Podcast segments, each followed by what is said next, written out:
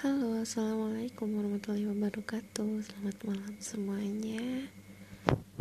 Istirahat ya malam ini. Jadi untuk hari ke-12 tantangan zona komunikasi produktif ini, hmm, untuk hari ini aku bisa katakan hampir sama ya kayak kemarin karena lagi-lagi aku masih kerja kelompok lagi-lagi memang sih menurut aku komunikasi produktif tuh bener-bener dibutuhin ya karena saya mempermudah meringkas ya pokoknya bikin enak aja lah kak. Soalnya apa ya malas juga sih mikirin tugas lama-lama ya kan?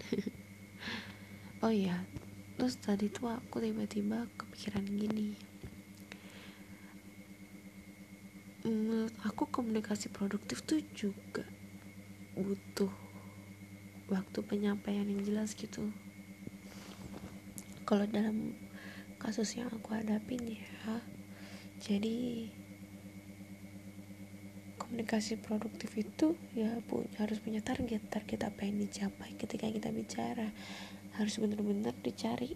Ketika misalkan kita ngobrol nih sama bicara nih kita komunikasi. Nah kita tuh harus bener-bener tahu apa yang kita bicarain harus bener-bener clear dan harus bener-bener punya kesimpulan di akhir komunikasi. Jadi kayak kalau memang kamu punya perbedaan pendapat sama orang yang kamu ajak bicara ya jadi ya udah dibuat kesepakatannya gitu.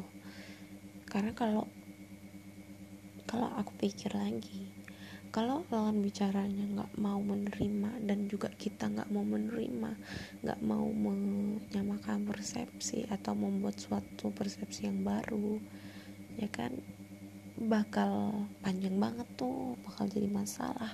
Bukan jadi komunikasi yang produktif malah menjadi komunikasi yang istilahnya apa ya nggak sehat. Karena masalah itu terus nggak fokus sama solusi ya kan ya. Itu deh.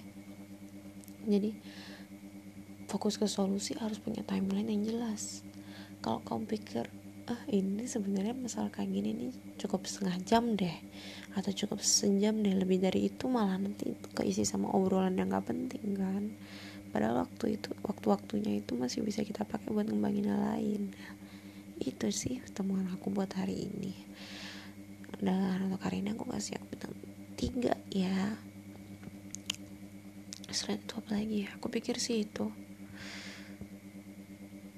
aku sih merasa udah mampu meraktekin poin-poin komunikasi produktif.